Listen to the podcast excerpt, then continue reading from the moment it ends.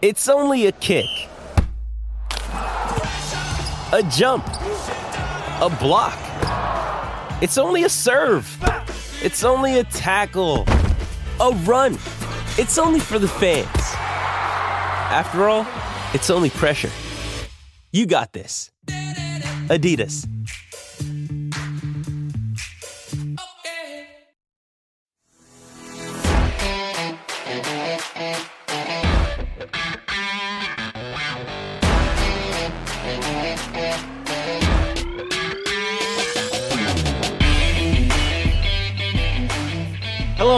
Chasing Perfection, a UConn women's basketball podcast. I'm Daniel Connolly here with Megan Gower. We are into the off season. The team has not yet reported for its summer workouts. That's on June 1st. We are recording this on May 24th. So we've got just about a week to go until the team's back on campus.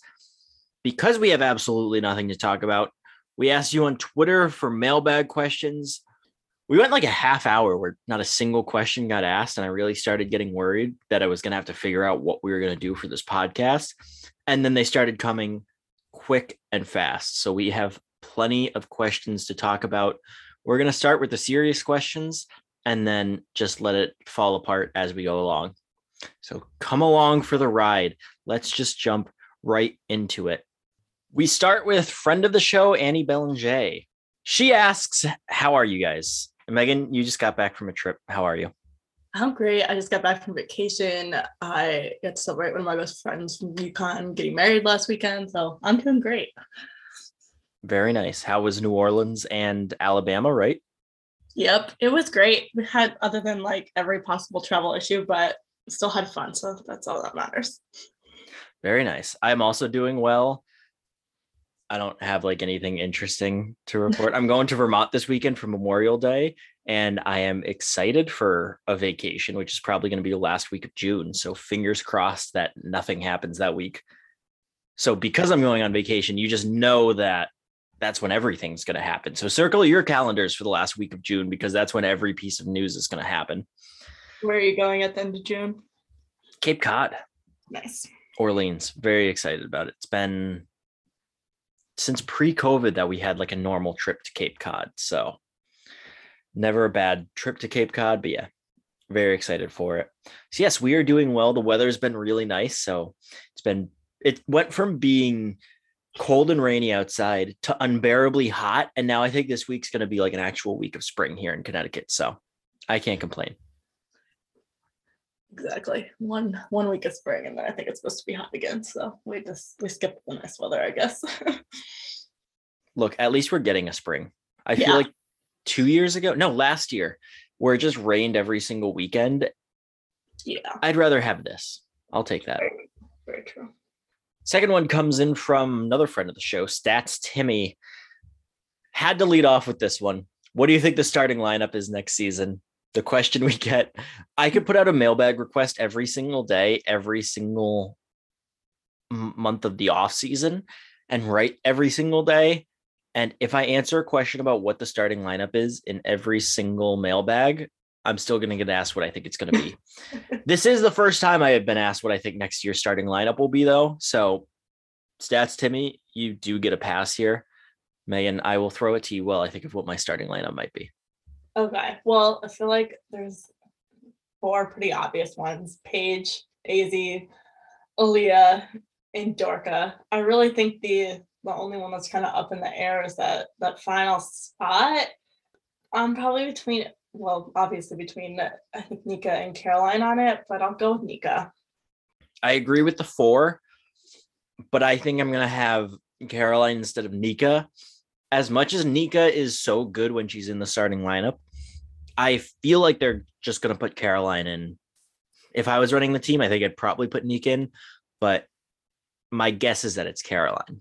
Although I feel like this is going to be a team where that spot probably moves around a bit. And of course, I feel like now every time we write anything about next year's team and what we think might happen, we need to hedge it with the caveat of assuming everyone stays healthy because you all just watched last season, you know. yeah, we learned anything last season. I do think Everyone else is pretty locked in, though. I mean, Paige, obviously, AZ was in the starting. Once AZ went into the starting lineup, she didn't leave. Dorka and Aaliyah are the two best bigs. Obviously, everyone else behind them is a question mark. I can't imagine anyone else even starting. So I wonder could Aubrey maybe sneak in if she's got more of a rounded game where she can actually shoot the ball? Because that was something in her game that she was working on a lot last summer before she got hurt. We never even saw it this year. Maybe she gets that a look at the three and plays more as a wing instead of down low, especially if maybe Ice and Ayanna and Amari are all looking good. So that front court depth chart might be a little bit more crowded, but I mean, so much needs to happen for Aubrey to be in consideration, but I think she could be a dark horse. Yeah, I agree, but I tend to think she'll more play as a, a kind of a backup in that front court, unless, like you said, I mean, if all three of those players are good and there's a ton of depth there, things could change. But I, I certainly don't think that's going to be the case off the bat. Next up, this comes from his handles Hightower Robert. I'm going to assume your name's Robert Hightower. I hope I'm not jumping to any wild conclusions there. He has three questions. We'll go one by one. First up, All American predictions. I'm going to jump on this one first because I have a hot take here. Paige, if she's healthy, she's an All American. AZ, I would be surprised if she's not an All American next year, if we're being honest. My hot take is that I think Caroline makes an All American team. I don't think she's a consensus All American. I don't think she's a first team All American, but I think she makes an All American team, whether it be third team AP or WBCA or the USBWA. I think she makes one of the major All American teams, not consensus, not unanimous, but she's on there somewhere. And I think Aaliyah Edwards is not an All American, but she's an honorable mention All American. Fair. Obviously, and also from me. I think those are just pretty clear as long as they stay healthy. I don't necessarily agree with you on Caroline, but I would probably say something similar about Aaliyah. I think she could be a third team kind of like she's not gonna be a first team, probably not second team All American, but could see her being a third team All American on one of those rosters if if she's kind of picks up where she left off at the end of the season. Look, I was driving the Caroline train all last season when she started coming. I'm just picking it up where I left off. Tough end of the year because of injuries, but no, this is going to be the year of Caroline Ducharme. I'm ready for it. I'm leading the charge. It starts now. Question number two from Robert. Which new player, Ayanna Ice or Lou Lopez Seneschal, will have the most impact this upcoming season? And it's not part of the question, but I'm just going to throw Aubrey Griffin into that mix too, because She's not a new player, but she's not exactly a returning player either. So I'll put her in there too. Adding Aubrey and I probably go with Aubrey. I think we've seen that she can obviously have a big impact for this team in her first two seasons. So I'd expect if as long as she's healthy that we'll at least see something of that level going into next year, if not even more of an impact. Um, but if I had to pick up those three, I'd probably go with Ice just because I feel like there's not a lot of like true wings on this team. So there's definitely a spot for her. Okay. I think even with Aubrey in the mix, I think Ice is going to be my pick. I've been riding or I've been driving the Caroline train. I've also been driving the ice train. Have I seen her play? No. Have I talked with her? No. Do I know that much about her? Not really. Vibes though. I'm rolling off vibes. I just think Ice is going to be a star from the second she steps on this campus. There's times where Gino talks about a player, and if you read between the lines, you can tell that he, you, he thinks there's something really special about them. And it's not just that he thinks they're a really good basketball player. And it was there with Paige and it was there with AZ, but I'm more thinking of it the way he talked about Caroline and the way that she was just beating her teammates and they couldn't figure out how and the chip on her shoulder. And what he said about Ice Brady at the coaches show was that she basically paid her way to come on an unofficial visit to Storrs pretty much solely so that she could tell Gino that she wanted to come to UConn and commit to UConn. And he mentioned that she's just a different type of person and almost an old school type person and player so I don't know. There's just something about ice that I think is going to really click at UConn. And all the people that have been clamoring about when's UConn going to get an, a big, when's UConn going to have. I'm not saying that she's going to be a, Aaliyah Boston, but when's someone, when's UConn going to have someone like that, a really, really dominant post player? Ice Brady has consistently been my answer. And I also just found out that some places have her listed at six four, not just six three, which I think ESPN has her at. So she might even be an inch taller than I thought she was, which is a whole nother element too, because for some reason, the difference between six three and six four seems like a foot. Yeah, I don't know. I kind of agree with that. There's, it feels like there's a significant difference between those two heights. This is totally unrelated, but in my head, why do Katie Lou Samuelson and Aaliyah Edwards seem like completely different heights, even though they're both listed at six three? Is it maybe like the wingspan? I, know, I would think that Katie Lou Samuelson is like way taller than Aaliyah Edwards when they're probably just the same height. I feel like I would have thought that Aaliyah Edwards was taller, but maybe that's just because like they play in such different spots. I don't know. Never okay, maybe this is just a me problem then. Yeah. I feel That's like very fair. was a guard and I like know she's a big guard, but I would still thought that Aaliyah Edwards was taller. or maybe it's the wingspan or Lou was a little more lanky. Yeah, I mean that could be it. Like more like than a lanky where Aaliyah's got is more built like a post player. Also unrelated, but I was just thinking about this the other day. Napheesa Collier is only six one, and Gabby Williams is 5'11. And that was their front court for two really good seasons. Like two seasons where they should have won the national championship. And the reason they didn't win the national championship wasn't due to their height. Yeah. Well, I mean, I feel like Gabby Williams made up for being 5'11 by just being like a freak athlete. Like she could jump higher than anyone at yeah. 5'11 can. so it yeah, made exactly. up Which Ayanna Patterson might be the best athlete they've gotten to come to UConn, which is saying a lot considering both Gabby Williams and Aubrey Griffin. And she's six two. We we've seen the way she can jump. She can dunk the ball with two hands, so they can get I mean, it's so hard to say if someone can be like Gabby because Gabby Williams was so good, not just with rebounding, not just with scoring, but the way she passed the ball and the way she stole the ball. Those are really high expectations to put on a freshman. And I don't think she ever really got the due of how good she was, but we're just talking about someone who plays bigger than their size. If Ayanna can do that, that would be really good for UConn. Mm-hmm. For sure. Then the third question from Robert is expectations for this year's team.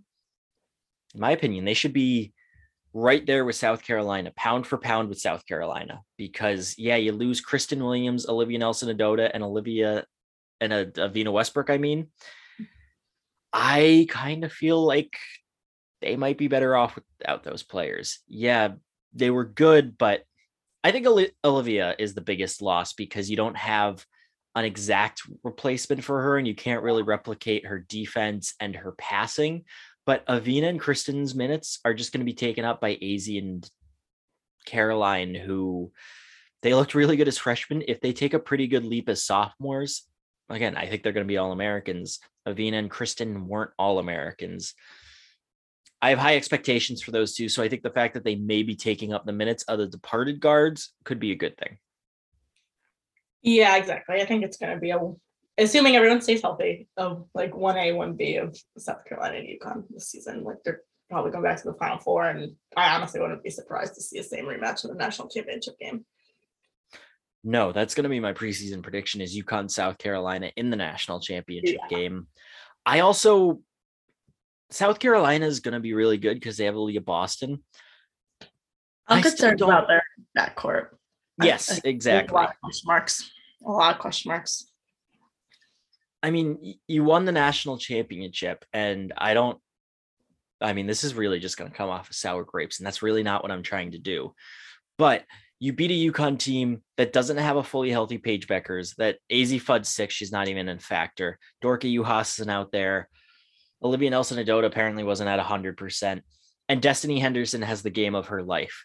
A lot of things went right for South Carolina. And even if they all didn't go right, there's a pretty good chance they win that game anyway. So I'm not saying that's the reason South Carolina won, but now you don't have Destiny Henderson and there's no obvious replacement for her on the roster. UConn, you hope, has Paige Bueckers healthy for a full season. Azzi Fudd, even if she's just healthy, that's a different factor. If she's a different player this year, it's a whole nother thing. Caroline Ducharme, she might actually be healthy. Dorka Juhász should be out there. Aaliyah Edwards might be better. Outside of Aaliyah Boston, I don't really think South Carolina has Aaliyah Boston and Paige are probably next to each other. And Aaliyah Boston is just so physical and is so tough to guard that I think UConn doesn't have a matchup for her.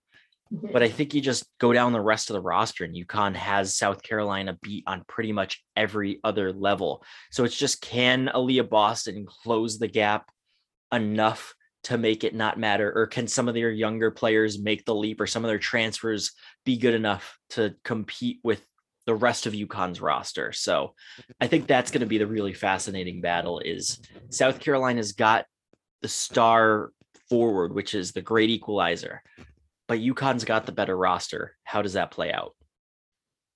Yeah, exactly. I think it's going to be interesting to see. Um, they've lost some interesting pieces in the in the backcourt. So, like you said, Henderson, but they've also had a fair amount of transfers. They've got transfers coming in.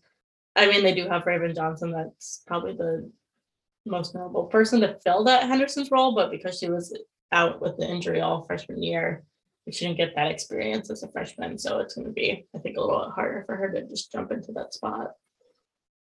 Yeah, they're still going to be good, and it's not like it's going to mm-hmm. be a Caitlin Clark at Iowa situation yeah. where you've got Caitlin Clark and you got Monica Czinano.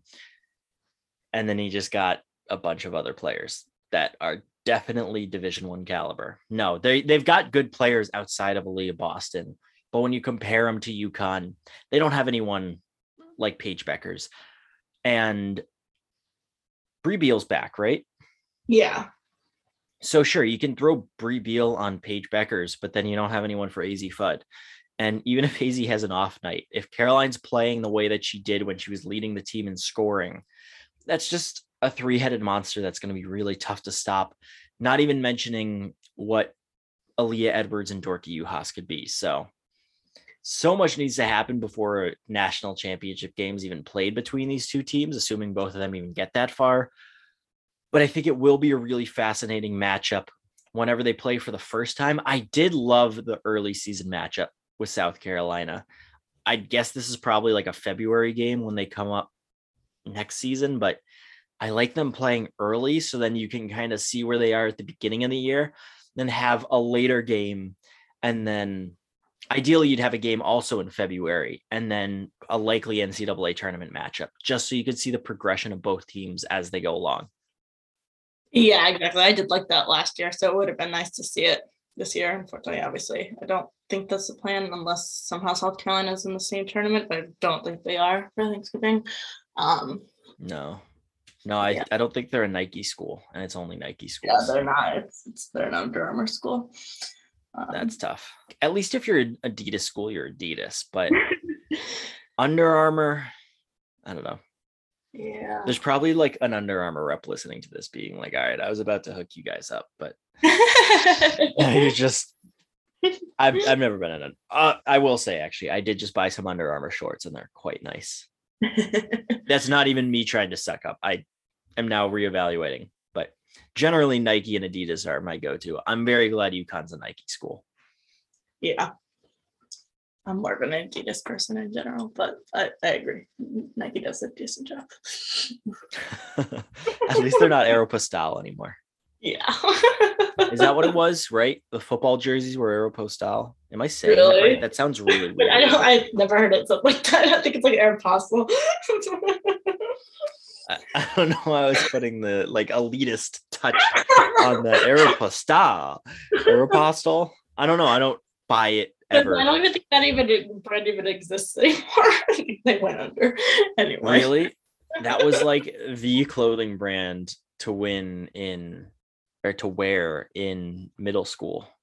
I feel like it was not. I feel like you wore it because like Hollister and Abercrombie were too expensive. We could this this does not matter anyway. I feel you like that's all about Air I didn't have any of it, so I have no idea. No, it still exists. It says there's 800 locations. There's oh, one that looks like at I Buckland thought they like Hills. went bankrupt, but maybe they like came back. I mean, like Abercrombie like disappeared for a long time, and now they're like really big again. So who knows?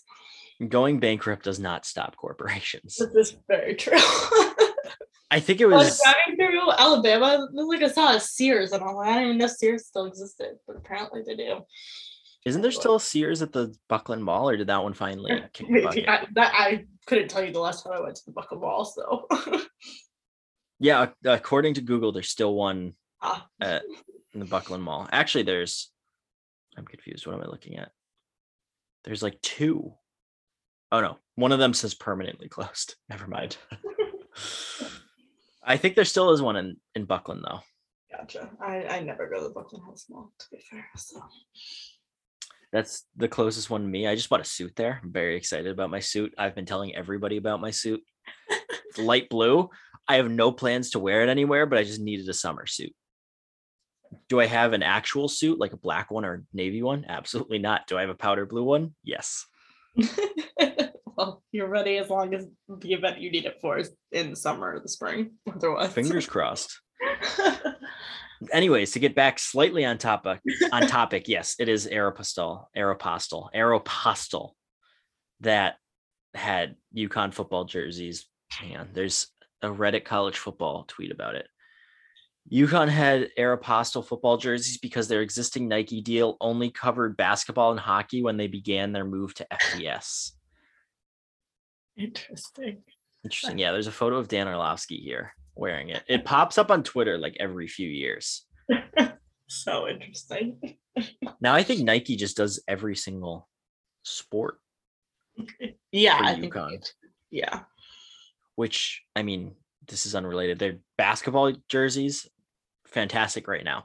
Apparently, they don't do much with the UConn's hockey jerseys. They came out with new ones and they were pretty much identical to the old ones, aside from like a change in the collar.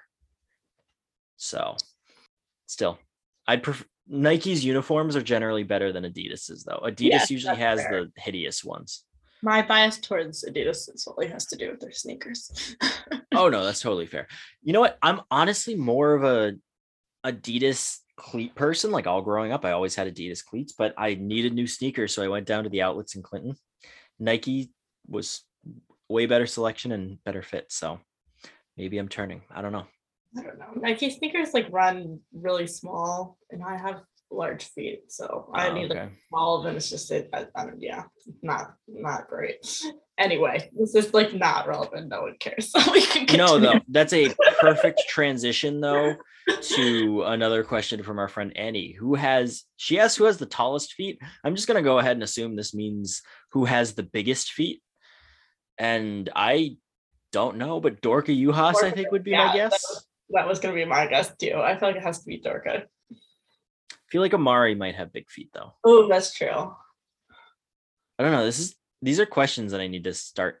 Maybe not who has the biggest feet, but like who has the best shoe game on the team. Although the answers answer is almost definitely Paige Bueckers because of that Yeah. X deal. Yeah, yeah, definitely, definitely Paige. But Does anyone else have like a shoe deal? I don't think so. I don't think so either. StockX isn't like a shoe company, right? No, it's like a resale company for expensive shit or sneakers that you like can't get. Right. So in theory, she could still sign like a shoe deal and get a Yeah. signature shoe. Yeah, yeah. Which honestly, like, I'm kind of surprised we haven't seen that at all in college basketball, like on the men's or women's side. I feel like there That's would be a market for that. You would think. I mean, who wouldn't? Would Paige Bueckers sneakers not sell out immediately? Yeah, but that would require Nike to give a woman a signature shoe, which they've dropped the bond, which is why like the biggest stars in the WNBA keep going to Puma. So, anyways, I digress. Is that is that who's giving Stewie the signature shoe? Yeah, which I feel like maybe should be coming out soon because we've heard about that for a while now. But yeah, Stewie is getting a shoe at Puma. Puma's hideous. It's horrible. Everything. But like Adidas has done stuff like I don't know that she necessarily has a signature shoe, but they've done like Candace Parker shoes, whereas like Nike's done nothing. Which is Who or keep losing people. it was like 10 years ago that Diana Taurasi had our signature shoes. yeah. right? Yeah, like a long time ago. Taurasi had one, and then Maya had a pair of Jordans a long time ago. But it's Speaking been like and then there was like the air swoops, which is not UConn related, but like way back, like early WNBA.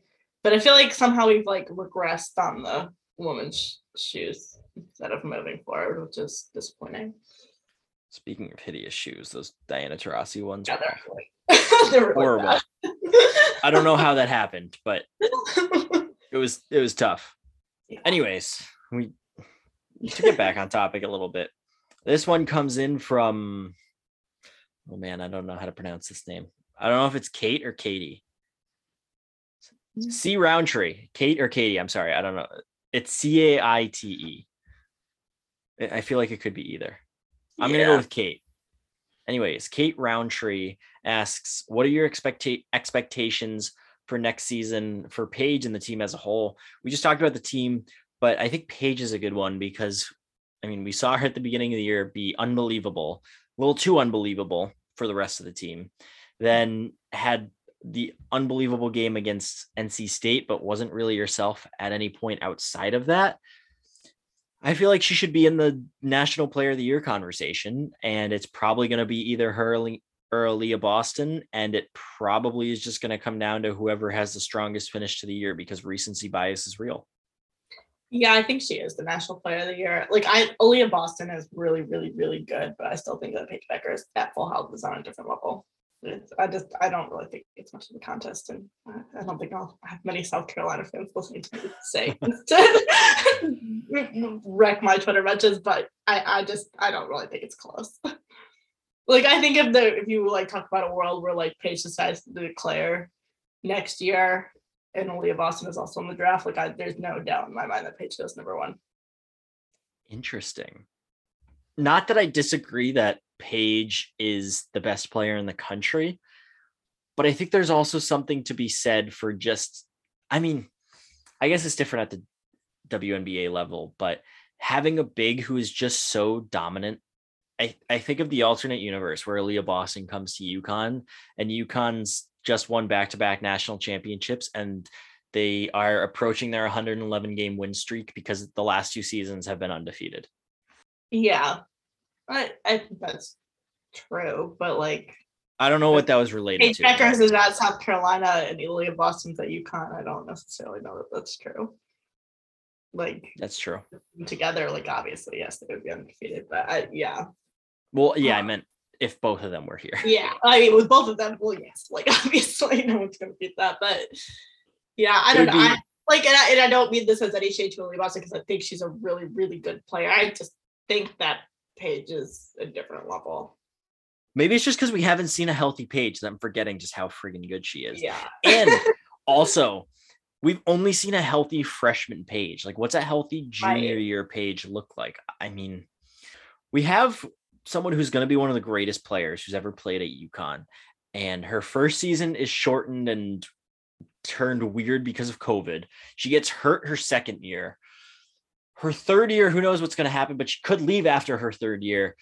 Just for our sake, please give us two full normal years of Paige Bueckers, regardless of what happens. Just let us have them. Let us see, and AZ. We got half a year of healthy AZ too. Can we just get two full years of both of those two healthy to see what could happen? Seriously. Like the fact that we we actually have not seen like what healthy Paige plus healthy AZ looks like on court. Plus, healthy Caroline. Yeah. Caroline's really good. That's what I'm Yeah. trying to say with she's going to be an all-American next year. She if she played like she did when Paige was out and AZ was out and was leading the team in scoring for an entire season, she would have at least been in the all-American conversation. And granted, it's different when Paige and AZ are out there because she's not going to have that volume of scoring. But she they gave her the ball at the end of a game to go score the winning basket, and she did it. Like Yeah. no questions asked. no, she's really, really good. I just think like so much of the hype going into last season was like watching Paige and AZ together. And we never Oh, 100%. Yeah. But you just also throw Caroline on top of that. yeah. Yeah. And there's three different guards too. It's not like you got three point guards all vying for the same thing. You can play three of them on the court, and all of them will be in their own space on the court and not bumping into each other. Exactly. I mean, you could even easily play four guards with Caroline. Mm-hmm. She can So- play she has enough size. And she's shown a willingness to get into the lane and she's posted up and scored. She's willing to rebound. She's been she hasn't been a great defender but when she's been on you know the lankier the bigger players she's been pretty good and has gotten a lot of hands on shots for blocks. So i'm again just very high on caroline ducharme over here. But yeah expectations for paige national player of the year keeping with the theme of expectations, this one comes in from Chopper J. I do not know how to pronounce your name on Twitter. I'm sorry. Sophomore expectations. I think we've kind of hit on it, but Amari DeBerry is the one that we haven't talked about. I think Amari DeBerry is going to be a contributor next year. I don't think you get thrown into a national championship game and at least hold your own while also showing flashes throughout the rest of the season and then never get heard from again. I think she's got the talent. All season long, Gino made it seem like it's a mindset thing with her, and it seems like she has the mindset finally. So I'm excited for what she can do as a sophomore. I don't think she's necessarily going to be an All American next year or even an All Big East type player, but I think she'll be part of the Bigs rotation and be a contributor. Yeah, I, I think I agree with that. I feel like the things that Gianna said kind of towards the end of the season after the final four about her being really bought into, you know, getting on campus and getting better this summer feels like, like you said, that mindset piece is coming together. And I think was it last summer that they were talking about how, you know, she's like one of the most skilled bigs that UConn has had in a long time. So I think if you can get both of those pieces together, she's going to be a big part of this team. And I mean, when you look at the depth, like there's not a ton of depth on this team. Like I don't think it's crazy to see there's like a, a world where she's like the second player off the bench next season. She could also be a really good replacement for Olivia Nelson Ododa. Maybe not so defensively, but in terms of the facilitator down low. Mm-hmm. From what I saw of her high school tape, she's a really good and willing passer, which a lot of times that's something they have to teach their bigs. If you don't have to teach that to her and it's just something that comes a little more naturally, that at least softens the blow of not having Olivia Nelson Ododa in that offense, helping things move through the post. Yeah, exactly. Second question How dependent do you think will be on our freshmen? UConn will be on the freshmen. I think there's a world where the freshmen don't actually have to contribute a lot, but at the same time, the opportunity is absolutely going to be there for them to have a big impact because there's Dorka Juhász, there's Aaliyah Edwards, and after that, it's wide open. So all of them could impress, and I'm throwing DeBerry in that mix, even though she's not a freshman.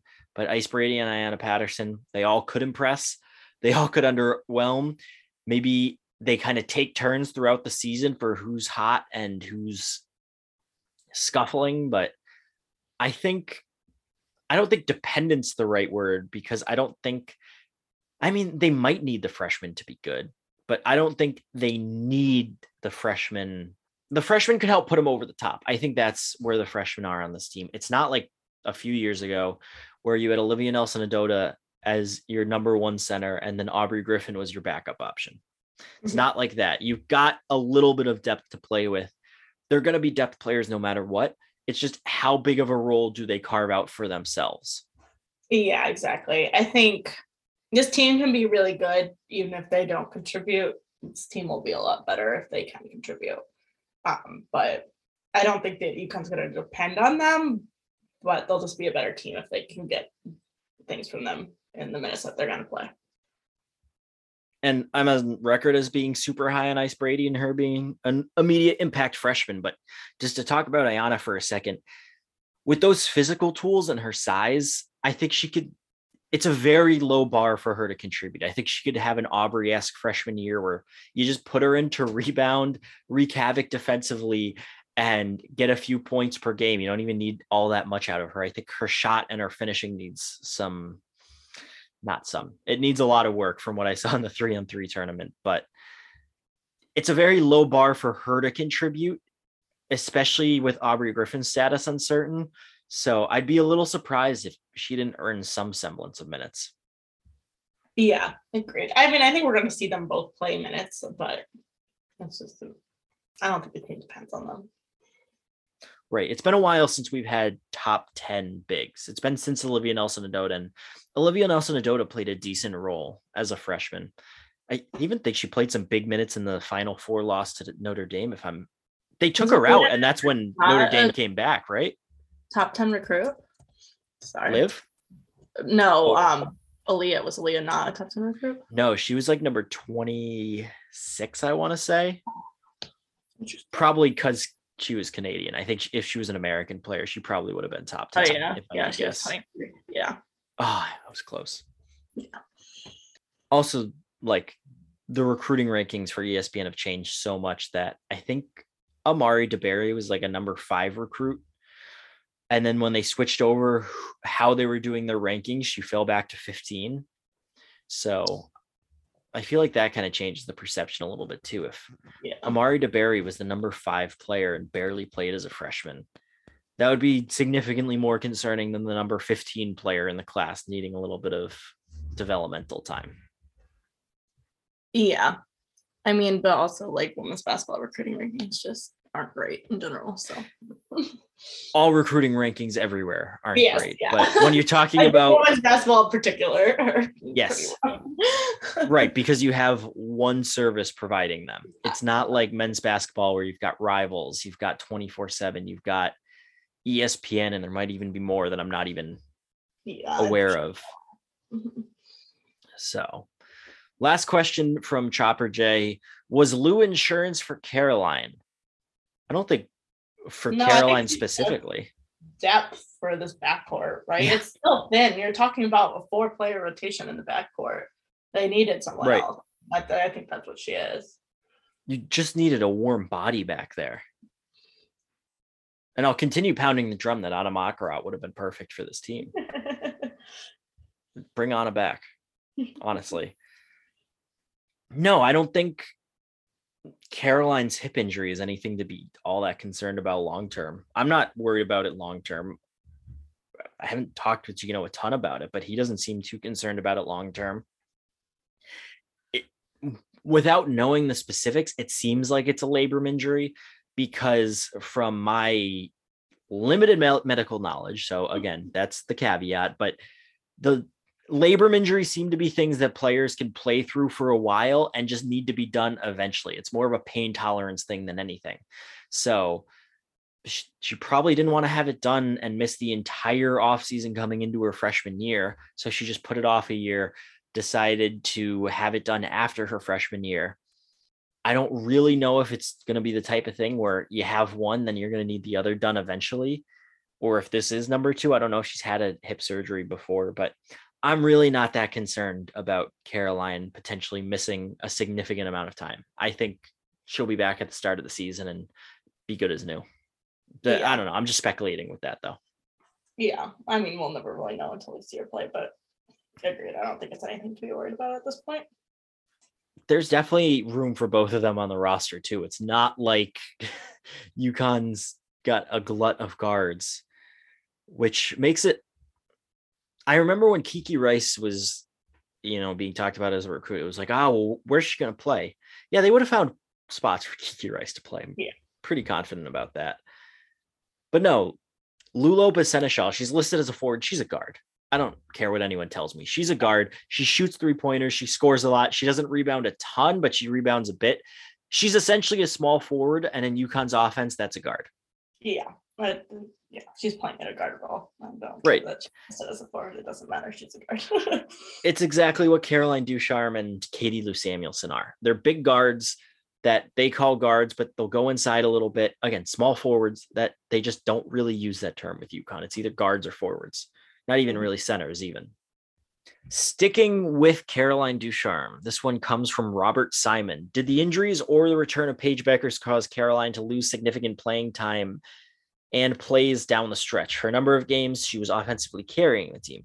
No, all all that time, Gino said that it was the head injury that she sustained after getting three knocks in a row. She missed, I think it was three or four games. And he said after the national championship that she just wasn't as comfortable getting into the lane and playing physical because she was worried about getting hit. And as someone who's had plenty of concussions, I can tell you it takes a long time to get that confidence back. And she had it a little bit in the national championship game. So, no, I think it was really just the injuries. I don't think there's any grand conspiracy beyond that.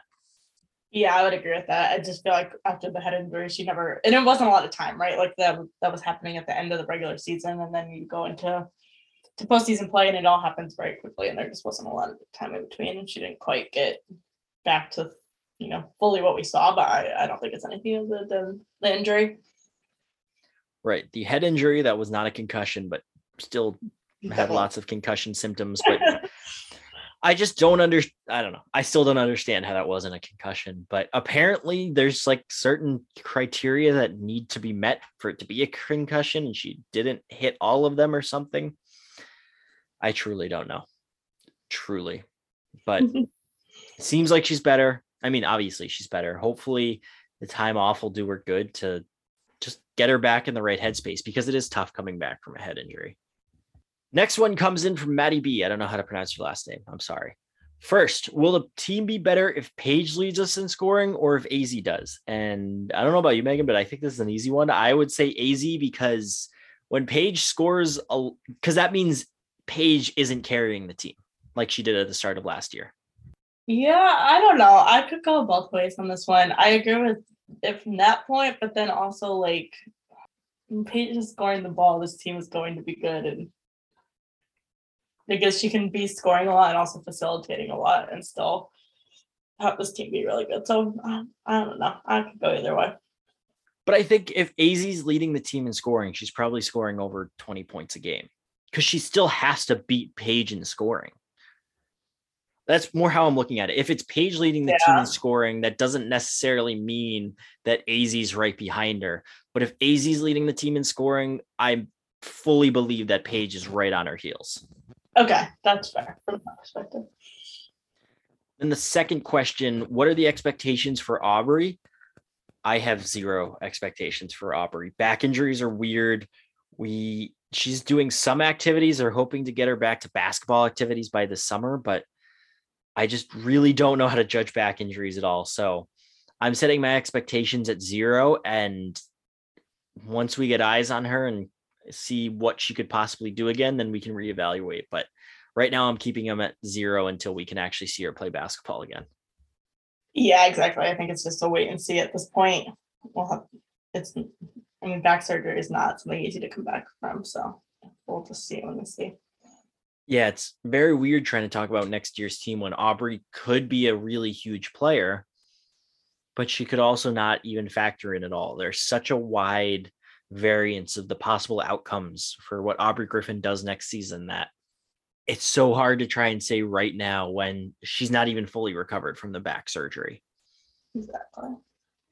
Next one, we're going to come back to Annie. She had a lot of questions. Are we getting any more transfers or players? I wouldn't be surprised if they add a walk on, a guard just for another practice player, but I don't think they're getting any more transfers. I think this is pretty much going to be the roster of players that compete for the rotation. And then if you add in any walk-ons, they don't really factor into that mix. Yeah, I agree. I think this the transfer ship has sailed at this point. Next, this one comes in from at Becker's underscore. Will the priority next season be for Paige to be a facilitator first or a scorer first? I think we're probably going to see a very similar script where she comes in wanting to be a facilitator. Gino's going to want her to be a scorer first it's going to be that feeling out period at the start of the year and then she's going to figure it out of where that balance could be because you know if AZ's clicking and if Caroline's clicking and the bigs are really playing well then she can afford to be more of a facilitator and score in those gaps where all right you leave me alone I'm going to go score. But you know if you pass to a wide open AZ in the corner that's a better shot than anyone else on the team is going to create. But if maybe they this team isn't as great as we think they are going to be right off the bat, kind of similar to the, how this last year's team was, then she's going to be a scorer first because Paige can score at will when she's at full health. We saw that last season. For UConn to be a really good team, it needs to be somewhere in the middle.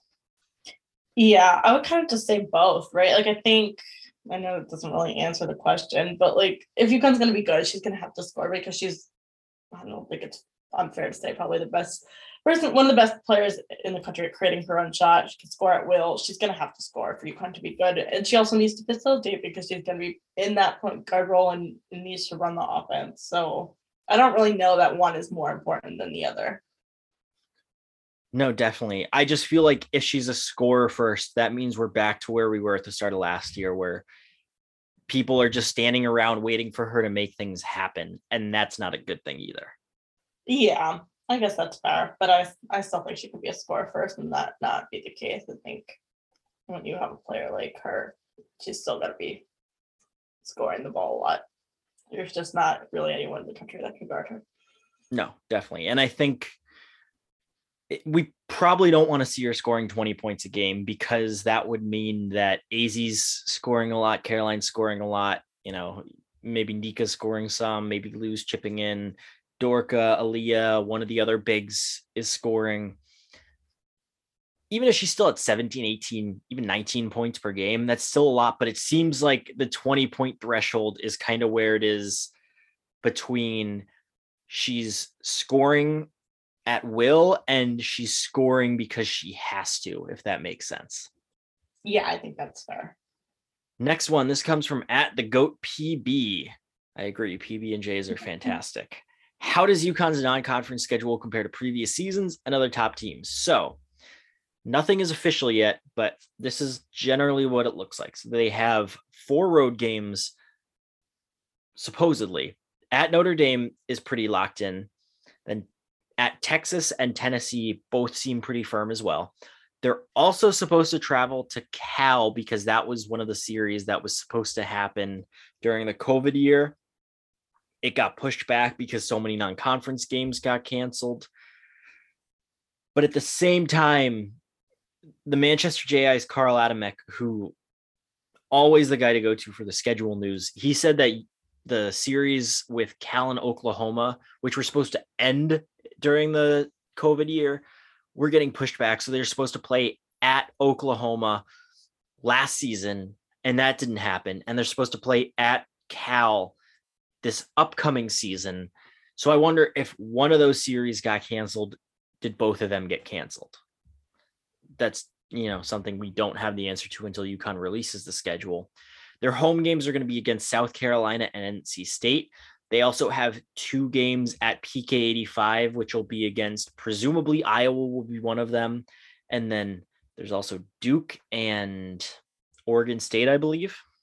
Those are two games. And because they're playing in what's called a multi team event, they can play a maximum of 27 games. And since they're playing 20 Big East games, that leaves them, assuming the Cal game is on the schedule, let's just keep it there for the sake of argument they'd have one more opening on their schedule. And ideally, that would be a home game hmm.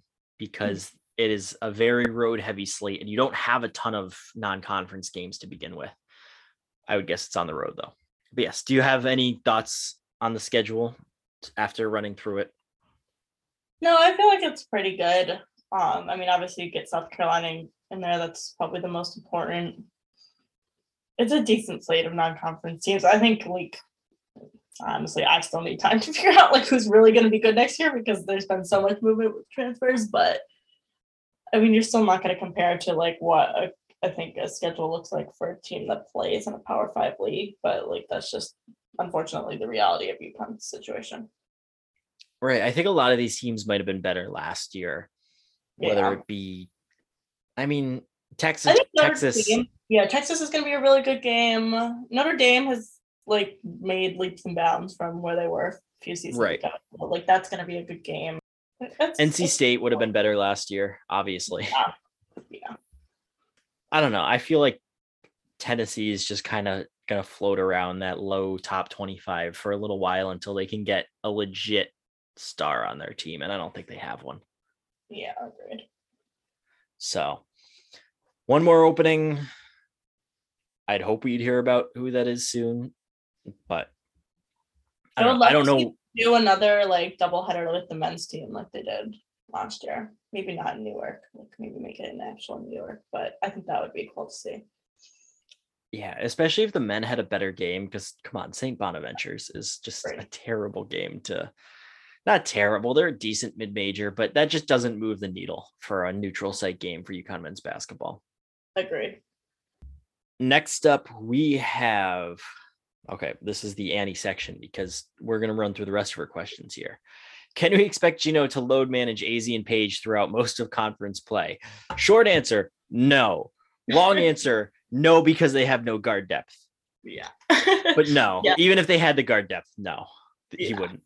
I mean, Gino doesn't really load manage, which I mean, I'm not going to question it because obviously he's found a lot of success not doing that. So it seems to work, but yeah, they just they don't have the depth next year to load manage anyway. So Paige Bueckers got hurt because she, I mean, it wasn't necessarily because she was in at the end of the game. Although the more time that goes away from that injury and the more that like okay Paige is fine the i find it a little more egregious that she was in that game but all that happens and he still almost put Paige Bueckers in in the last like two minutes of a game that they had wrapped up at some point i can't think of what game it was though was it the ucf game it might have been he almost put her in for like the last two minutes of the ucf game or something I feel like no, the no, no. game was not wrapped up in the last two minutes. No, no, no. You're right. It was a Big East tournament game. I don't remember which one it was, but he almost put her in for like the last two minutes of a Big East game that was completely over. And then I don't know if he came to his senses or just the game necessitated it or whatever.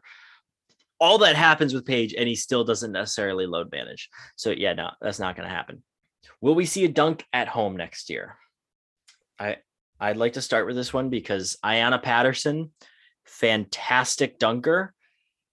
Four years ago now, I wrote a whole story about is Olivia Nelson Ododa going to be the first player to dunk at UConn when she dunked during the McDonald's during the like dunk contest or something.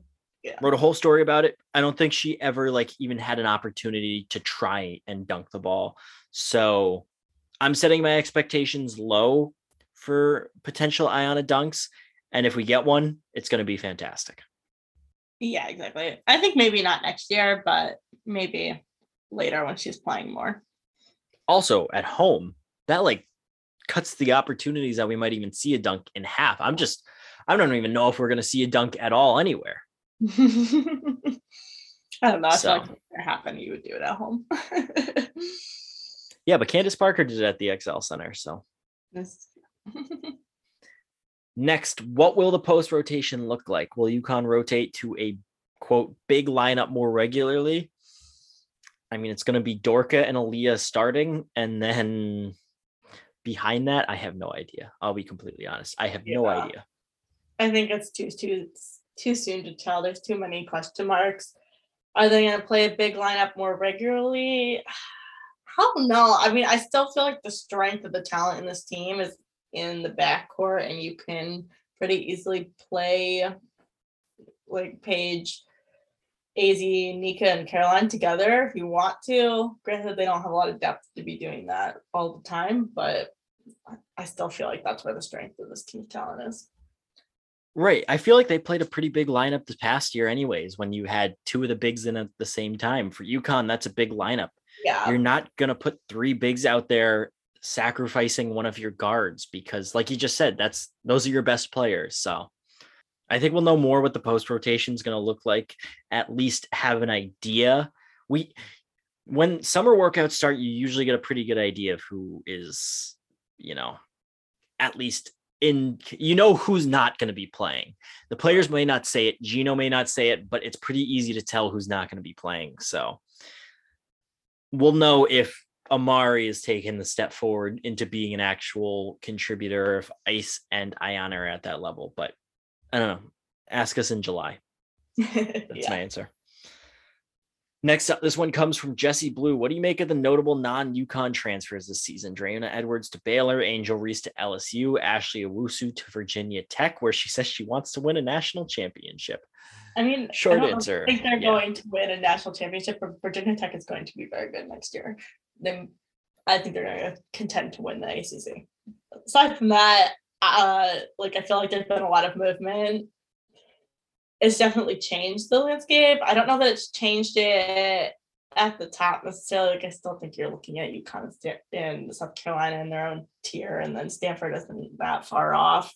So I don't know how much at the very top it's changed it, but it's definitely changed things in that that next tier of teams. But maybe something we'll talk about later this summer once we've wrapped our heads around all of it. Yeah, and once even just the rosters get settled, anyways. Right. Yeah. It's That's not, not to find full team rosters at the moment. Right. Exactly. Next, this one comes from B. Schwartz. What's with the reporting black hole around Christyn? and her knee injury. I would just imagine that's I mean, technically she's not even a player on the Mystics. Right. And I think it would be anything Christyn releases at this point. So, so it's not she did post on her Instagram story. I think Dorka and Caroline sent her like a care package, and there was a card in the story that said it was her ACL. So it does sound like she had ACL surgery. Um, yeah, that lines up with what I heard too. So, will NIL kill work ethic? I mean, no. if you ask Gino, work ethic's been gone for like 10 years now. so I don't think NIL is going to miss uh, change that at all. No, honestly, I think especially in women's sports, NIL is a really big opportunity for these players. I don't think there's anything bad about it necessarily. Right. Then last one from B Schwartz. AZ seems to has seem has seemed to replace Nika as Paige's slime. No. I mean, I could have seen that one coming. Paige and AZ are yeah. best friends yeah, they've been best friends since before they got to UConn. I don't think it's particularly surprising. I mean, didn't they like live together during this COVID summer? I think so. Yeah, like Paige like was living with AZ's family, so yeah, I, I don't think it's that surprising. no, I I mean, Paige and Nika still refer to each other as twins, though, so it's not like that that's gone away completely either.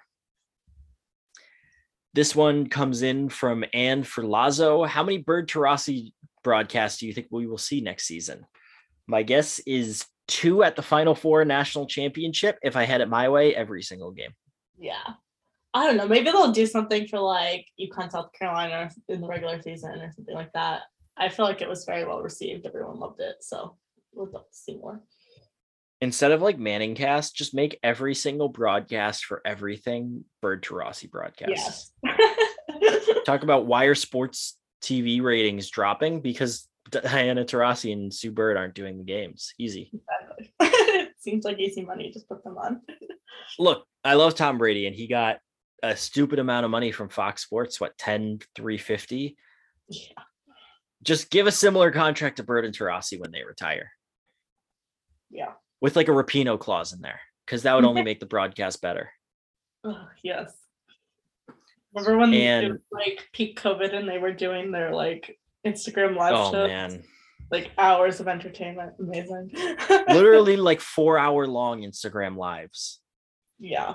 Where they would hit the like time limit, it would end, and then they would just start a new one back up. Yes. this leads very nicely into a question from Martin Fischbacher. Will viewers outside the US, like the EU and Asia, get a chance to see games broadcasting on SNY legally. Some sort of Game Pass would be helpful. I would keep whatever you're currently using in your back pocket. That's what I would say. would say probably invest in a good VPN. that too. That's another good option. Actually, I said we were gonna get through any questions. Nope, we're back. Will Paige get a call from USA Basketball? I hope so. I she has the Elmo fire gif. I would love to see the world burn because uh, after the Olympics last year, there was a quote, Who's going to be the point guard in 2026? And I said, Yeah, it's going to be Paige Bueckers. And then proceeded to get called racist by like half the women's basketball Twitter world. So please. I mean, 2026, it feels like very possible. There is a World Cup in September. I, I don't think she gets the call for that, but I, I like in 2026, I would not be shocked to see her be the point guard. I hope she does get the call for it this September though, just to oh. spite everybody.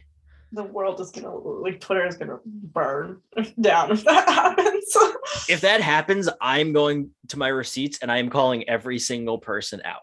Mark my words. I will light Twitter on fire if that happens. Where is the World Cup this year? I don't even know. I have I no idea. Where to go? Place. I have a hot take that the US is going to win. oh, really? Yeah. I feel pretty good about that. Next one back to Martin. When will we see Gino in a TikTok with the girls? I'm honestly surprised we haven't seen one already. Honestly, we I'm not on TikTok, so I don't know. Are you on TikTok? I'm not, but like that would have hit. I feel like it would have something. surfaced on Twitter. Yeah. It would have landed on my radar at some point.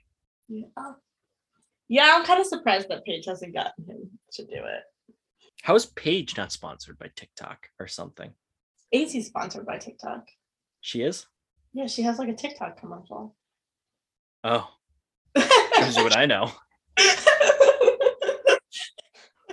Maybe they can get Gino in it if like the D'Amelios come to a women's game. I feel like that could happen. Well, they did meet the women's team. Yeah, they we were came to the men's game but uh, I didn't see any combined TikToks, which seems like a missed opportunity. But anyway, There must not have been the time for it. They must have been like a quick meet. yeah, But no, I think what would like ah, man, there's so many like possibilities that you could have for what you would do for a TikTok with Gino. Like, would you have him dance? Would you have him react to something? So many possibilities. yeah. I don't know. I don't know the first thing about making a TikTok, so I'm not qualified to answer this question. Oh yeah, I'm I'm not either. It's, it's a different generation away from me, and they're like a few years younger. I'm pretty sure it is like your generation. No, it's like- like for I'm Like- too old for it, but you are not. uh, see at least in terms of my friends most of my friends are like on tiktok and watch it i don't know anyone that actually makes tiktok There. videos though it's firmly kids that are like two three four years younger than me it's a very quick drop off where all of a sudden like it's a different world Yeah, I feel like most of my friends are not on TikTok, and we all just, but we all watch Instagram Reels, so we just are like two weeks behind on what's cool.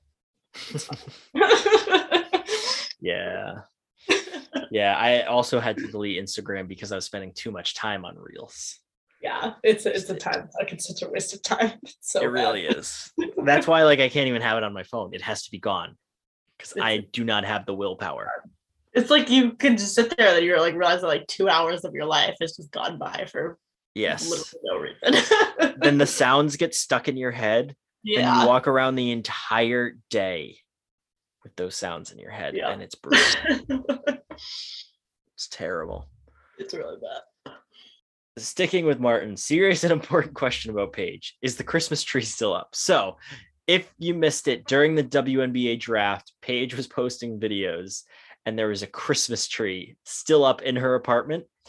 I hope, well, I mean, it's definitely still not up because they're not in their apartments anymore, but I am pro Christmas trees all year round. I'm pro Christmas lights all year round. Christmas lights are great. Put up lights everywhere all the time. We are on different pages on this. I'm pro Christmas decorations go up after Thanksgiving and come down by New Year's. Okay, at least you're by New Year's. It's not or December 26th. Oh uh, no, All the Christmas decorations need to be down. no, they can stay for a few days, but like, I mean, it doesn't even have to be by New Year's. But I feel like once New Year's happens, they need to come down. No. Christmas in March. Christmas in July. Christmas Um, in July um, is a thing. I will accept if you feel like decorating for like July Christmas. That's fine. I just think lights are fun. They don't have to be Christmas lights, but you can have outdoor lights that look nice. Yeah, outdoor lights is fine. I'm not saying you can't have outdoor lights, just no Christmas lights. But like the, the line between those two things is so thin. Yeah, I don't think it's that big. I feel like there's things that are pretty clearly Christmas lights and then outdoor lights. Well, yeah, there's like the deer on the lawn or like the snowman or the green and red stuff, but I feel like you can multi-purpose a lot of stuff. All right. I mean, to be fair, I'm pretty sure I had like purple purple Christmas lights in my college dorm room for four years year round. So I don't know. Precisely. Precisely. Next, easily the best question we got. This comes from Russ Steinberg, friend of the blog, friend of the pod as well. Which current player do you think could balance a basketball in their head the longest? Probably Nika, right? Yeah, I'm Ali already responded to this on, on Twitter saying that, but yeah, I'm inclined to, inclined to agree with her. Nika. Dark dark horse candidate though, Amari DeBerry. Okay. Amari is definitely someone who just has a full treasure chest full of fun facts and interesting things about herself that we don't even know yet. Fair. I could also just see like Paige because I feel like she's just so competitive that she would need to be the best at it. Paige, you give her like if you told her a week from now you're gonna have to try and balance a basketball in your head as long as you can, she's gonna spend the next week practicing Yeah. and making sure she can do it. But if you're just throwing them the ball and telling them to do it right now, I like Nika and Amari. Who do you think would have it on the shortest amount of time? Ooh. Um kind of feel like AZ. I feel like she's too goofy. She would just like it would just wouldn't it wouldn't stay. The exact same thought when I asked the question. Like she would put it up there and then just start laughing, and it would yeah, fall off. exactly, and it would come off. Although I think we might be overlooking a potential one here in Lou Lopez Sénéchal, born in Mexico, raised in France. That's a lot of soccer that you're around. She might be a basketball player, but I I imagine Lou Lopez Sénéchal played some soccer in her day. So I think she would at least be in the mix. yeah, I think I'm just I was gonna say I think I'm picking all the Europeans, but no, I didn't pick Dorka. yeah, I don't know why Nika just like stands out as being the right answer here, which does. Yeah. I mean, it fits her vibe, just being able to do like a very have a very like strange talent. yeah, so shout out to Allie for stealing the thunder from us on this. Yeah. Sure listening to this, and I will get a text about that. So Next up from Missy Marv. Any thoughts or early predictions for the 2023-24 team? No, can we at least get the current team on campus first before we start asking questions about the year after? yeah, I don't want to think about 2024. I'm gonna turn like 30 in 2024. We're not we're not thinking about that yet. Uh, here's my prediction: if Paige is on the team, they win the national championship. If they're if she's not, I don't know. yeah. I mean, we barely even know who's going to be on that team. They have two players committed. They could end up having like a two-player freshman class or like a six-player freshman class. Uh, they're not going to have a six-player freshman class, but are, are are Ice Brady and Ayanna Patterson and Amari DeBerry even good? I don't know. yeah. It- Too soon to tell. On the same note, what do you think? How well do you think the uh, 2032 team is going to do? I, I feel like they're shaping up pretty well. oh yeah, sure. I mean, we don't even know who'll be coaching that team, but I'm, I'm sure they'll be good. It's not going to be Gino. I, Yeah. I'll make that prediction. It's not going to be Gino. Yeah, I'm, I'm pretty confident in that as well. If it is, then I don't know. The man's gonna retire with like 25 national championships. Seriously. Speaking of topics I don't want to dive into, when's Gino going to retire? Uh, no, no, don't don't open that can of worms. No, I have no idea. No one asked. Why would you bring it up? Do you think, though, in 10 years, the head coach of UConn women's basketball is going to be the same head coach that replaces Gino when he retires? yes, and I think it'll probably be Shea Ralph. Okay. I would also lean towards yes. How long did Hart did Holly Warlick get at Tennessee? Because whoever replaces them is gonna replaces Gino is gonna get a long leash. I would think. I would think too, depending who it is and how things go and stuff. But She was there like six, seven years as the head coach. yeah, so So then if Gino retired, yeah, so it would be right in where, you know, a, a mhm. point would have to be made or a decision would have to be made if things aren't going well. I agree on Shea Ralph though, especially if Gino's not retiring for, know, let's just say three years and Vanderbilt is very clearly moving in the right direction very quickly, like they did this year. She was on staff for so long. She seemed to be the heir apparent regardless. Having someone that already has head coaching experience is so valuable, even if UConn's a different monster. I think Carla Berube is probably going to factor in there too, though, especially if she continues yeah. having success at Princeton. Yeah, I think those are both fair options. I don't know. I mean, also like there's a world where there's some a high profile coach from another big school that wants that job and they go that direction too. But I feel like I would like to see them go in like the younger direction when it happens. Jeff Walz. Would love I'd love Jeff Walz, so I would have no issue with that. Dan Madigan, Uh, one of our coworkers, has been pounding that Jeff Walz is going to replace Gino Train for no less than the entire entirety of the time I've known him, which is six years now or something. So if he nails that one, I mean, he deserves feel all the like I like disagree. Like I think Walz is gonna stay at Louisville. He's built that program into something really successful. I like I don't see him leaving for UConn, but I would be more than happy with that move.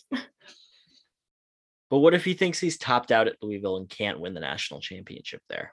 Maybe I don't know. He he had a comment. I don't remember when it was. Maybe it was after they beat UConn that they've done everything at Louisville that they can except win the big one, which almost kind of sounds like, yeah, I've done all I can here. I'm reading way too deep into these comments, but Yeah, I don't think he believes that he can't win a national championship there. I think they could. They've But gotten in five years, if they get to two more national championship games and fall short both times to far superior teams, I mean, they had no chance against South Carolina. Yeah, They had no chance to beat whoever. Ah, I don't wouldn't say they had no chance to beat UConn or Notre Dame when they lost to Mississippi State in the Final Four in 2018. no, I thought that was a good team. That team had a chance. yeah. But I don't think the Louisville team this year was that good, and they still made it to a Final Four. I don't know. I don't think anyone was that good this year, South Yeah. Carolina included. Yeah, this this is the overwhelming theme. No one was that good. I don't know why, but that's just the way it was. Which, if UConn stayed healthy, could have made a difference Yeah. because your competition wasn't too stiff. Yep. I think NC State was probably one of the top four best teams in the country, but they got paired in UConn's region. Yeah, it was just unfortunate the way that shook out for them. I think they would have been a Final Four team had they not had to go through UConn. But like that was just the nature of like what happened with UConn's injuries. I don't know Right. you can do about it. Or like had there's everyone stayed healthy, then yeah, like UConn would have been a one seed, South Carolina would have been a one seed, NC State would have been a one seed, and who was the other one? Baylor, Louisville. I Baylor. forget. no? Stanford. Oh, Stanford. Duh, sorry. yeah, clearly I'm losing my mind. Yeah, Stanford. Like I think those would have been your four ones. I think those are the four best teams in the country this year. well, I mean, there is something that NC State could have done about it. They could have beaten South Carolina when they played them earlier in the season, been the number one overall seed and played in Greenville. Yeah, but like South Carolina was going to be the number one overall seed unless UConn was healthy. I think that was pretty clear. Right, right. But they're in, it's not like Yeah. they didn't play each other and NC State didn't even have a chance to prove themselves. yeah, no, no, they did. I, it's just the way things fall. There's nothing you can do about it. Like I think your only other option is what you made UConn like a, a one seed, even though they didn't really earn the one seed. Which I mean, there's probably an argument for that path too, but it is what it is. Also, I was recently reminded about the 2017 NCAA tournament when, similar to NC State, Maryland was complaining about getting sent to the same regional as UConn was, or as UConn was in in Bridgeport, and then proceeded to get knocked out in the Sweet 16 and have it not even matter. I thought that was funny. Yeah. Anyways, Also, random yeah, side note. yeah, we don't need to go into that whole debate, but like it's a topic. Have a better fan base. Yeah. That'll do it for questions, though. We do just want to shout out Jollibee, who is a UConn women's basketball fan from the Philippines, which is quite cool. So, shout out to that. on that note, that'll do it for this edition of Chasing Perfection. You can follow Megan on Twitter at Megan Gower. You can follow me on Twitter at Daniel V. Connolly. Be sure to read the UConn blog, sign up for the UConn Women's Basketball Weekly, subscribe to the show, tell a friend, and enjoy your Memorial Day weekend coming up. Megan, what do you got to send us out? I was gonna say have, have a great long weekend, but you stole it. But eh, happy start. You're welcome. there we go. Happy start of the summer. That's a good one. Thanks for listening.